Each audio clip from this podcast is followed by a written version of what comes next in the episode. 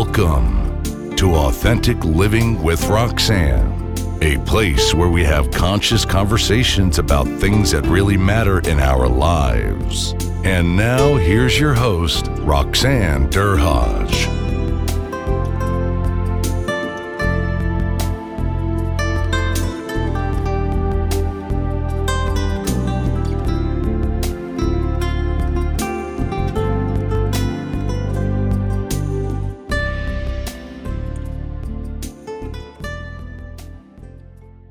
Everyone. It's uh, Roxanne Derhodge of Authentic Living with Roxanne. Thanks for tuning in again this week.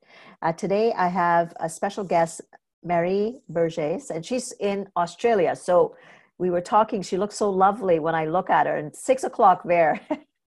so we, I'm so glad that you took the time to get up this early to start your day a bit earlier uh, to be with us today. So thanks My for being pleasure. here.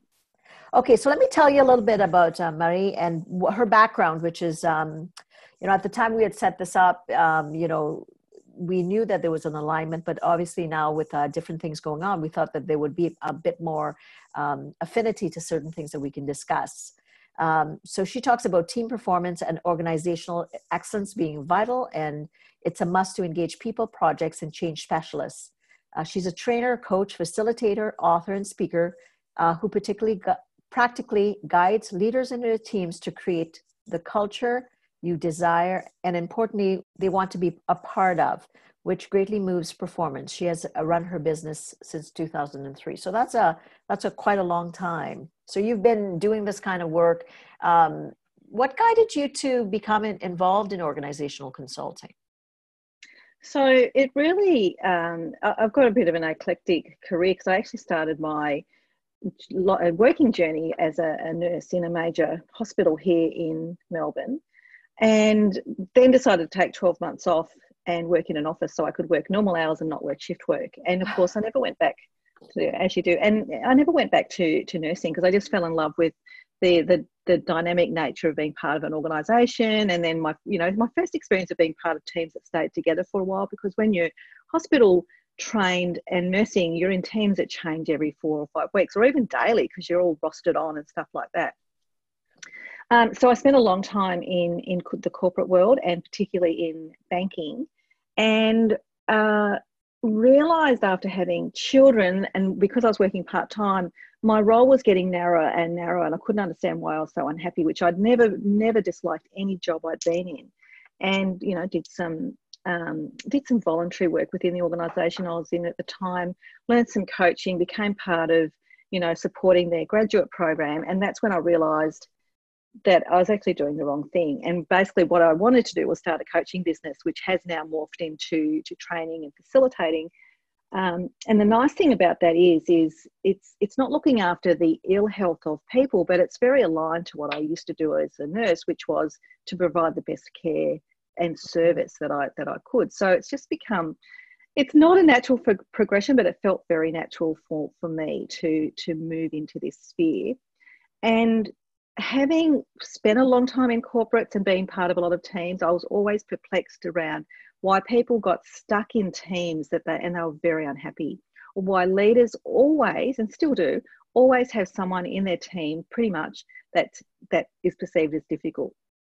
Um, and I just got really curious about that. So now I really specialise in how to help people create and be part of a team that they actually do want to be part of and actually enjoy going to work every day, even though they're not going to work at the moment because we're all working from home. Yeah, so you're going, getting up, having your coffee, maybe your quick breakfast, and you're going to your your office or your living room that you've reconfigured into an office, which is Yes. a, a change that uh, a lot of people have had to make full time. You know, myself, same thing. I worked a lot from home, but now, you know, this is what I where I am full time. So let's let's pivot back to what you talked about. Um, why is it that oftentimes teams have one or maybe two people that create such dissension that's that spins a team? Talk speak a little bit to that because i'm sure Mm, most people um, and i know i've been on many teams in my career where you could see it happening.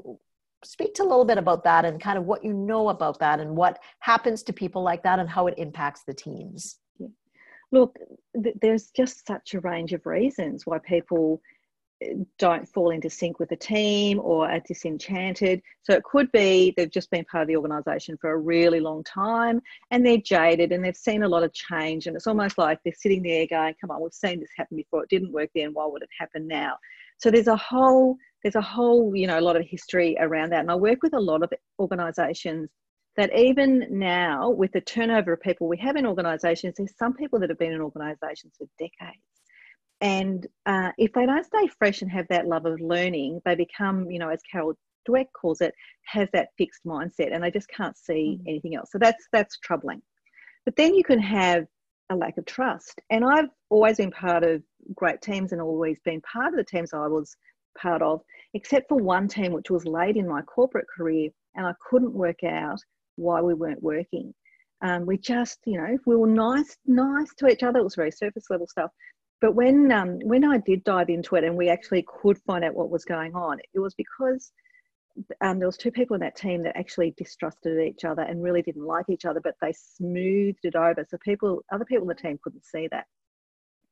And so there was never any authenticity. So I love the fact that you look for authenticity in leadership or help provide that because if you don't have that, if you don't have trust, mm. um, then you get cliques forming. So you know, and again, seniority has a lot to do with it. So you get all the bad behavior that can occur when people are very junior because they don't realize the impact on the people around them. Um, but as people get more senior, they can also behave really badly as well because they've all got their own agendas. Um, as people, we're slippery little suckers, and we we are not often open, authentic, transparent, and and there's so much miscommunication a whole heap of reasons. And absolutely so. And to your point, um, you know, I was I, am writing my second book on on the topic of authenticity and leadership. And you know, when you kind of look at it, you know, you look up to your leaders to give that be that guidepost to permissive behavior. And unfortunately, and I've been on teams. You know, um, I was part of a hospital team um, where I was entering as the leader, and some of the behaviors on that team at time was quite infantile at best. Um, you know, but I, I think you know some of it was the fact that leadership prior to allowed a lot of nepotism and you know triangulation and didn't resolve conflicts that kind of permeated the teams and it, it, it really I, I I think that's a lot of teams, and I don't know if you would agree. Sometimes, if leadership does not intervene in a way that digs out, you know, the root of the dandelion, the toxicity really gains momentum, right? And then a lot of people get away with bad behavior. They put up with bad behavior all those things. So mm-hmm. you know when you're going into work with teams and you're going into an organization Maree what how are you are you doing an organizational kind of snapshot of the teams you're working with prior to deciding to work with it? Or how do you kind of um, at what how do you be, get brought into organizations to work with their teams?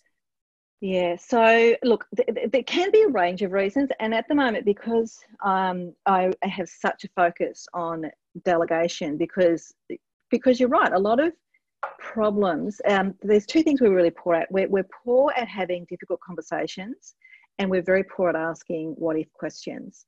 And so people would rather avoid having a conversation with someone that perhaps is troublesome or a couple of people who are not getting along and just hope that it goes away and it, as you said, it just festers and intensifies. And then that leader might move on to perhaps something more senior or move on to another organization. And a new leader comes in and they inherit that bad behavior. Mm-hmm. And, and often that's their most challenging thing because suddenly they've got to have conversations that they weren't expecting in their sort of their first 90 days of being in a role because people just would rather avoid having that difficult conversation. So when I come into um, organizations, it's usually at the lead level where I'm doing one on one work with them, or as you said, in, in teams. Um, sometimes, rarely, but sometimes I do work with whole organisations if they're sort of medium size. And it, the first thing I will do is, if it's feasible, it's not always feasible if there's too many numbers, but have one on ones with each person that mm-hmm. will be mm. part of whatever I'm doing, whether it's a six month program or if, even if it's a one day workshop to go, what's really going on. Mm-hmm. I guess I go in with a positive intent that Um, uh, I don't want to be seen as a fixer because I don't. My the toxic teams are the ones I don't want to work with because they're the hardest to move. I actually love working with performing teams and going, how can you do even better? And often it's just a few tweaks. Um, but yeah, during the one-on-one conversations, and usually they're only 20 minutes, but it's to find out what's the theme that's going around because everyone's got their own individual stuff Mm-hmm. But what's the mm-hmm. theme going right around for that or uh, that that team? And you either bring it out and uh, give it air, or um, you give them some skills to do that themselves. Right, because sometimes, like I recently, I was doing a bit of consulting, and I was brought into an organization, but it was a, there was it was through a third party, and they, you know, they like the CEO said, absolutely, bring her in. She has the expertise. We're willing to do whatever it takes, and you know, senior management's ready, and and we're just going to work with all our teams. And um, so I said, great. I said, so I wanted to do basically, and I'd reach out prior to to the senior teams, had really good conversations. I know there was a lot of of change and and things that weren't done well so uh, of course what unfortunately as i got going what the the ceo didn't she didn't explicitly make um, her intentions made. She basically wanted to brush everything away. So here i am i'm going in and talking to the teams about okay like all right so there's been a lot um, and things aren't going so well and things have not been so done so well. However where do we need to pivot to the future giving them a bit of space to be able to air because they've been told that's my role. But let's kind of bridge and figure out the next step to get out of, of the storm. People were um, i would say they were quite forthcoming but what ended up happening it was unfortunately the reverberation of what the ceo wanted um, was i don't like that they are bringing up things that they're contentious about that's putting them in the past. But she couldn't recognize potentially that really you know prior to making change you have to allow people that voice and i don't know if you would agree with that Maree to be able to say you know this was cruddy. This was so horrible and blah blah blah blah blah blah blah. And then eventually as they went on what happened is they kind of you know i often say that the dissenters rise to the top when when there's no more validity anymore once they've been put on that stage. And what started to happen is eventually you know the real core concerns came out and the people that were just like i'm going to say the 2% that just wanted to keep them there eventually people kind of start to look at them for what it was and they were ready to work but unfortunately the mm-hmm. alignment between where the ceo her perception of things and where things needed to go was out of alignment so needed i didn't work with them full time so yeah. it's it's that's unfortunate at times right um, because it, it, would have meant a lot of work long term work but it, it, regardless of what the employees and the teams had been through, they were willing to work. Yeah. And look, that's the other thing. The the, the person that says, come in and fix fix my team, um, but they actually then want to be hands off. Or you're right, they don't want to dive into, no, no, don't go back into the past. Um, because we don't need to go there. Well, actually, yes, you do. You've got to get it out in the open. Right. It's going to cause angst and anxiety, but we've got to talk about this and then go, okay, time to move on. Absolutely. So I think uh, you know, in retrospect, because it was a third party, I I figured I my due diligence I would add. I shifted how I approach things now when there's a third party to make sure that I get the proper information that I need to prior to going in. You know? yeah. So yeah. let's. So obviously, the basics that we know with teams is that they need to experience their team members as being transparent and to your point about leadership, they also need to be able to experience that with their senior leadership that's running the team. So let's say that's in place. And let's talk a little bit more about your your sweet spot or your your super uh, power, which is delegation, and talk about what are some of the core elements that leaders need to have or acquire to be a good delegator. Yeah. So you know, research that I've done shows that 28% of us are actually trained in delegation um, because it's just perceived as something that, that we can do. But when people actually really think about it, they say, actually, we're not that very good at it. And really does come back to a whole, there's a whole range of reasons. There's stuff going on for us around why we don't want to delegate from. Um, my team are too busy. Um, uh, I don't know what to delegate. I'm fearful that if I delegate something, they will do it really badly. Um, or they'll do it so well that it'll make me look badly because it used to be my role. Uh, so there's a whole whole lot of fears that prevent people from from delegating or beliefs that they have around around their team. Um, sometimes they just do because they think it's faster to just get on and do it. It'll it takes too long to, to train people. And sometimes they'll try to delegate and the team will go, that's not my job. And they'll push mm-hmm. back. Mm-hmm. And I guess my, my sweet spot is middle management. So I look at middle management leaders who are either new to leading a team and so have never had to delegate and helping them understand what they need to do and how they need to do it. Because it's more than just handing tasks over. There's there's all of these leadership components which we've touched on authenticity trust communication um, building relationships uh, and so on one of the first things I get people to do, and I actually did this with a, you know, for the first time with a really senior leader a couple of years ago in an organization who had stepped into a more senior role into the C suite. And I, and I was thinking, gosh, what will we start with? What will I do? And I thought, I know, we'll just work out what's on the plate for her first 90 days. That'll take the first 10 minutes and then we'll get into a good conversation. Well, 90 minutes later, we're still putting up things on her huge whiteboard around what was on her plate and that's when I realised that we've got to look, and it was matter of, and we didn't, you know, it wasn't ninety minutes worth of this, this, this, this. It was actually, what about this, and tell me more about that. It was conversation as we went. And when we both looked at that list, it was then be able to stand back and go, actually, that is something I can park. That is something that that doesn't need to be done for another six months. And the list became much more feasible the other issue was there was no team in place to delegate anything to, so that had to be built up as well. So even doing that task audit, which which is the first thing I get people to do, is sometimes enough to lighten the load or to make people to realise this is what I can pass on. And the things you can pass on are things that you don't need your absolute expertise to be able to do, but also understanding because when people step up into a new role, they'll often keep doing the activities that they used to do in their old role because they could be part of the same team because it's stuff they're really good at and that's why they got promoted mm. and they find it hard to let go of what they're really good at because then they feel threatened because they're doing stuff they're not so good at which is leading mm. so it's helping them do that step up and i call it right level management so if a leader steps up but they're still operating here they're pushing all their team down so everyone's operating at the wrong level.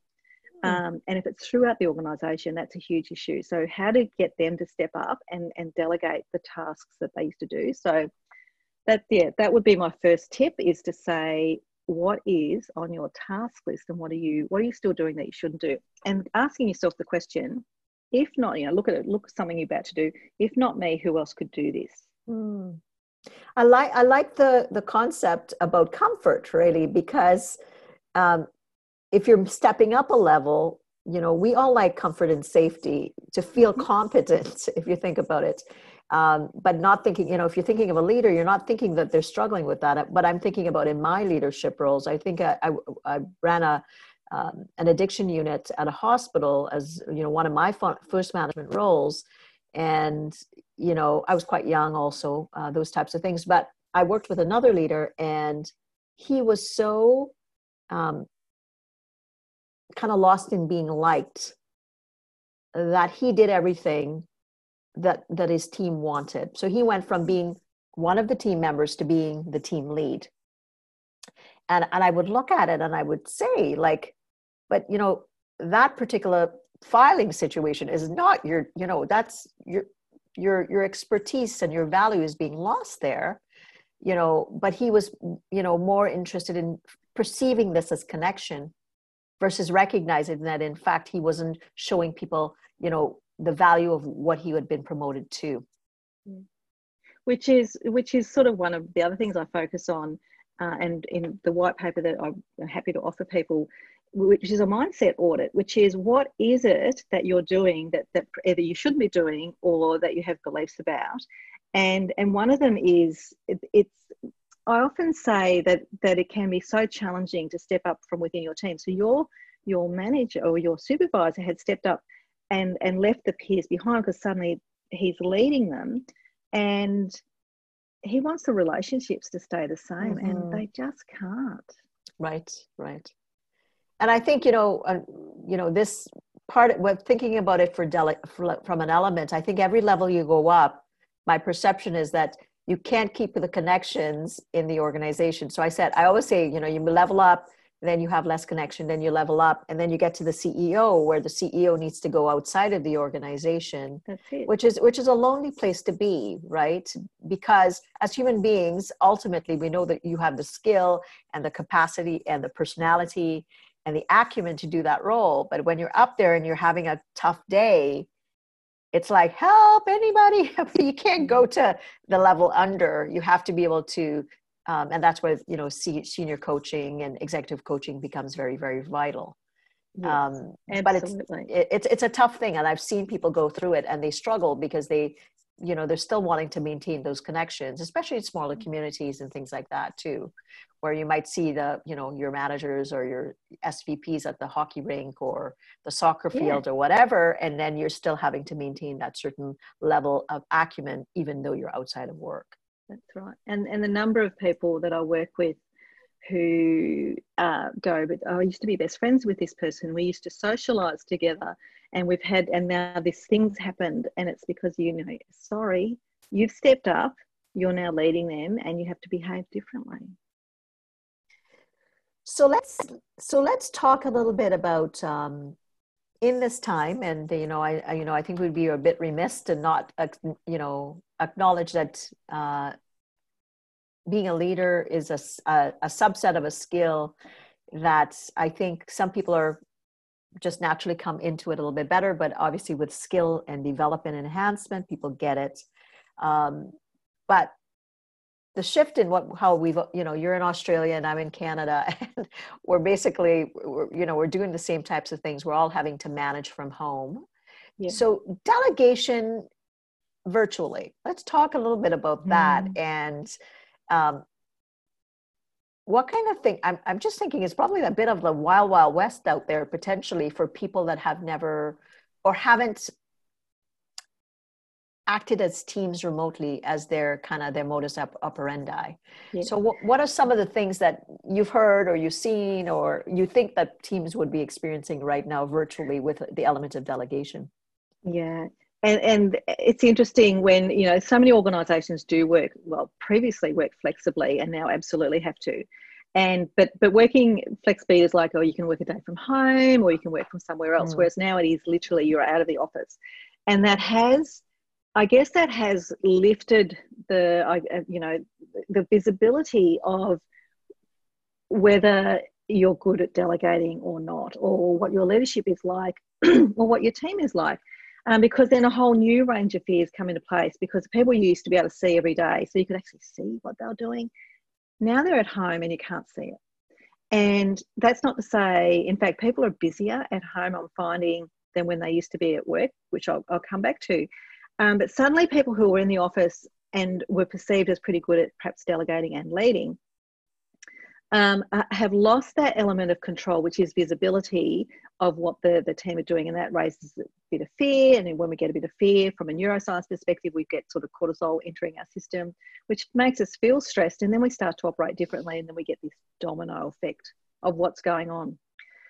So things that are happening um, out of the workplace, but while people are still working, are things like we've got people who used to walk out the front door and, in, and then travel to their office, so there was that commuting time, and they would be away from their family, are now working with their family, and all of the challenges that that brings in. If you've got young children, if you've got school age children, or children in secondary school or even college, suddenly the dynamics of how you're working have changed just because you've got different people around you. And suddenly you have to sort of show that you actually do have a real job because all they do is see you sitting at the computer. Really? What are you doing? We can't play video games all day. The other thing that's happening is people are spending more time on video conferencing than ever, ever, ever before, mm-hmm. um, which I love because they, they, are, they are getting that face to face thing. But, but again, there's research emerging that we get this cognitive dissonance happening because when I'm talking to you on a computer screen, it looks like we're together, but we know there's this there's this dissonance that actually we're not really Right. And so that takes up bandwidth of our brain, which again is a bit exhausting. So people who previously could say, Hey, Bob, tell me about the results from blah, blah, blah, and they're sitting next to them, now have to set up, you know, an instant message or set up a Zoom time to have that conversation. And so they're doing more, they're spending more time looking at a computer screen, talking to people. And they're starting earlier because they've lost their commute time and they're going mm. later. And now, mm. because their computer is at home, probably always was, but now it's accessible so much. And they're used to working from that table in the lounge room or in if they have an office. They're also doing, you know, stuff at night when they may not have previously and stuff on weekends. So it's actually concerning for me from a, a health perspective that, that mm-hmm. people are doing a lot more work, but they're also doing work that creates a cognitive load on our brain because we've got this dissonance about what's real and what's not. Um, so that's, I think, a, a, bit of an issue. Without even looking at all the people that have, you know, which is sort of separate completely to what we're saying, but who have lost their jobs and there's that pressure of, there's that added pressure of, will I have a job in a week mm, if you do still have a job? So there's a lot of stress going on for people at the moment. And if leaders also have that stress of what are my team doing, they can easily fall into the micromanagement aspect of instant messaging all the time, checking all the time, how are you mm. going with, because they're not seeing it, so they've got to check all the time. So it's putting it's putting stress on people, and so it, I, I try to go as quickly as possible. And now we're sort of three or you know, well, probably is it three weeks? Three weeks into um, social distancing, uh, people now are falling into a rhythm. So now's the time to go get back into a work based operating rhythm. Set your time of day that you're going to work. Make sure you have breaks and bring, and bring back some control in how you're operating. Set up a structure that might be the same or a bit different to how your team, how you used to work with your team. If you had a weekly meeting, have a weekly meeting. If you had mm-hmm. daily stand ups, still find a way to have those daily stand ups. So try to recreate it knowing it's not going to be the same um, and get back to some sort of normal operating rhythm or put some rules around the fact of how you operate. So really that makes important. that makes so much sense, right? Because I think you're right. Like it was, you know, March 15th here, and then we were like a tumbleweed, to use your uh, your your familiar familiar kind of space and now you're right because people are just like okay we're calibrating we know this has been four weeks in we might have another two months to go all right okay well this is our reality and people are learning things like slack and and, and loom and yeah. and and zoom and, and breakout rooms and all that stuff and zoom overload so i would think yeah you're right because that facetime was maybe there more often. So managers have to manage their stress and how they're coping so that they're what they're filtering down to their teams. Yeah. And yeah. I could I would think on the employee end, and I don't know if you, you would agree with this, Maree, but also maybe the the teams at home are worried about how they're being perceived about functioning so maybe they're hyper functioning because they're concerned when when everybody catches their breath and we go back and we start to look at the KPIs and stuff like that, will I be under the microscope because of how I functioned at home? Yes. And look, I I hope there's a lot of slack given for um, for teams and people and individuals and leaders. Be, well, when we I was going to say when we get back to normal, who knows what getting back to normal even looks right. like. Right. Um, because we are in like we i don't know about canada but here in australia we are absolutely going to go into a recession our unemployment rate is going to skyrocket and so um, we have to have some forgiveness because there could be even survivor guilt because people still have jobs so absolutely. that you know there's you know a whole heap of things that we've we've got to make sure that um, we find ways to keep business going because we absolutely have to, mm-hmm. but also do it in a way that there's a lot of forgiveness in there as well. So yeah, look, I think performance reviews. Maybe this is the year that we'll be able to get rid of them. Woohoo! Everybody's probably I know. you know, everybody's like, oh no, performance review time. You know, when you're in corporate, you're like, oh, okay, it's just a conversation, it's no big deal. But we know that everybody, nobody likes them. no, right? Exactly. So we, maybe this would be the year of okay, we're not going to have those. But I, I would see that um, yes, absolutely, delegation would be the skill of the leader is being challenged as much as the skill of the team and the, and Absolutely. the state the state of the the leadership and the and the teams and that relationship whatever you kind of took in person and took at home it it was a it's it's a, it's in a space then that you now you're like all right we we had conflict we had disagreements we had unresolved concerns all that stuff but now we're not even seeing each other and to your point i'm reading you maree but if i if i have an issue with you and i'm having to still kind of work with you and nobody was resolving it and it's going to be harder even even more so i would think to work through far it and say all right. to avoid, yeah far easier to avoid that difficult conversation.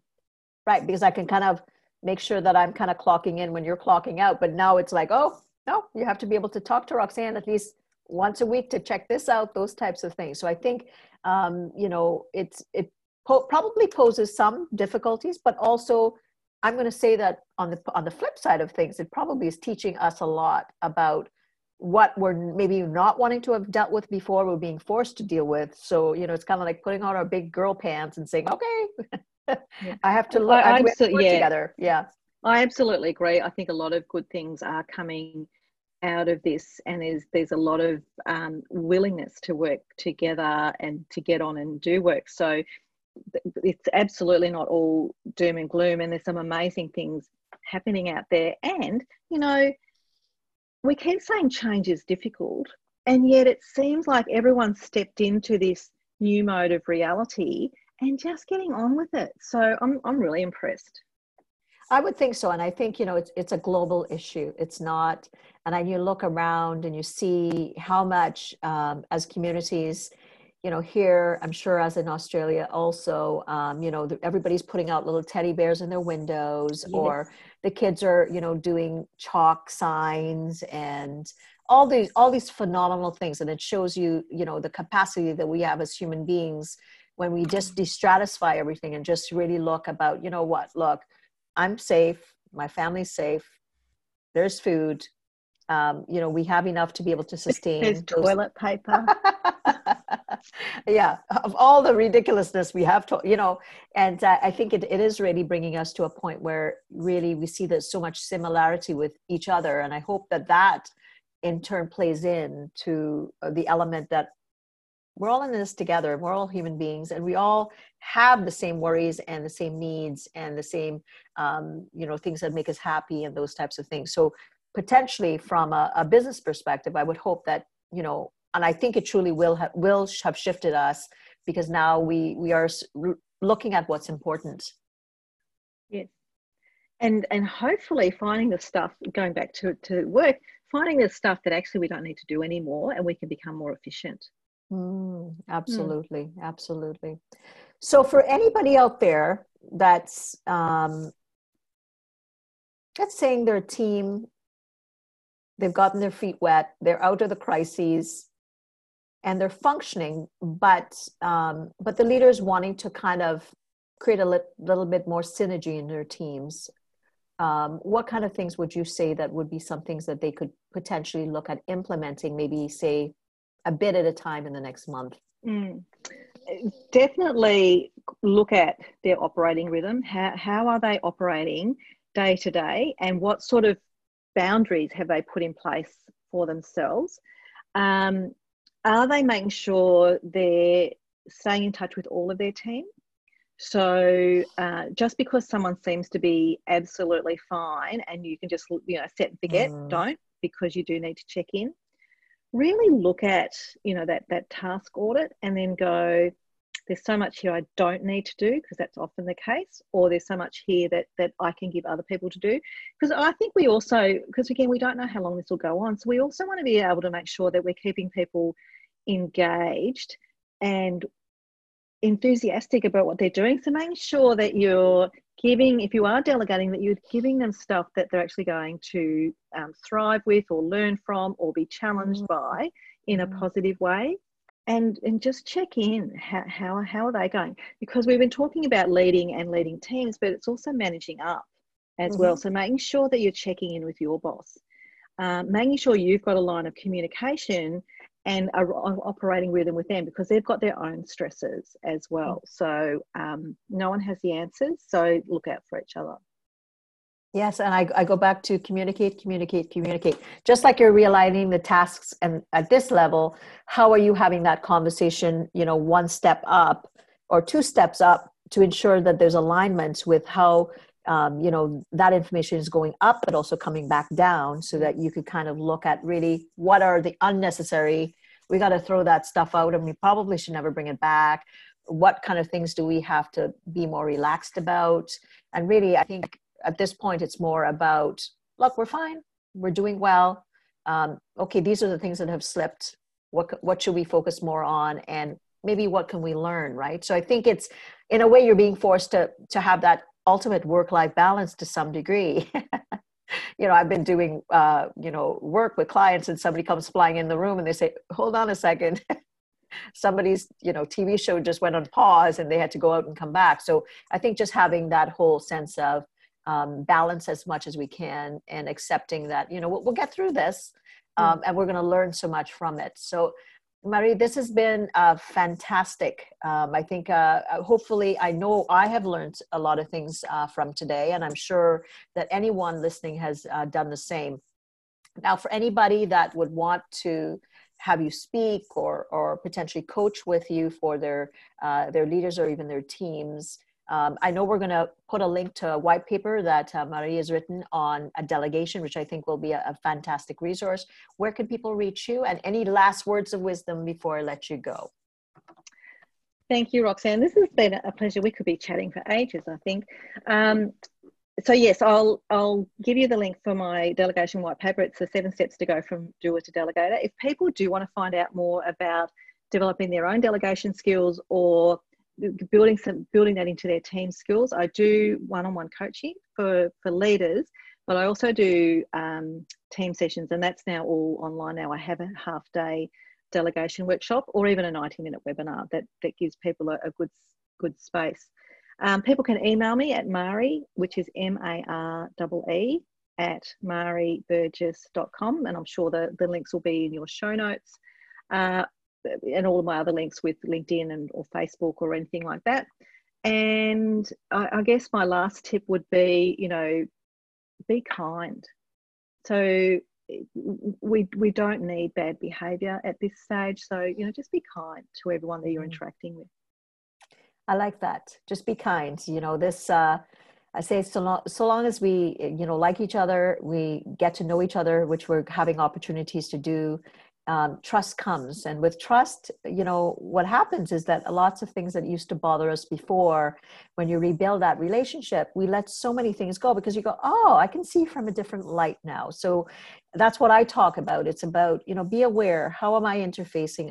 Is there things that i'm doing that's bothering someone that i have to take responsibility uh, for to take those steps to be able to think you know I may not like this about this person, but what is it might they might not like about me, and how can I maybe meet that person a bit further along so that we can engage in a different way? And being at home, um, you know, we all have more pressures, and to recognize that because that person on the other end of that video is also doing the same kinds of things you are.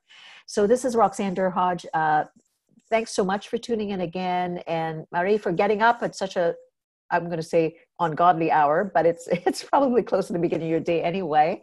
And uh, if you're needing any information on mental health and wellness and authenticity, uh, you can go to my website. It's roxannederhodge.com. There's a link for a course that you could uh, do on relationships, which will help you to better lead in whatever way that you need to. Thanks for tuning in to Authentic Living with Roxanne, creating the space for positive, healthy change. Roxanne is a keynote speaker, psychotherapist, and coach. To work with Roxanne, visit roxannederhodge.com slash blueprint. We'll see you next time on Authentic Living with Roxanne.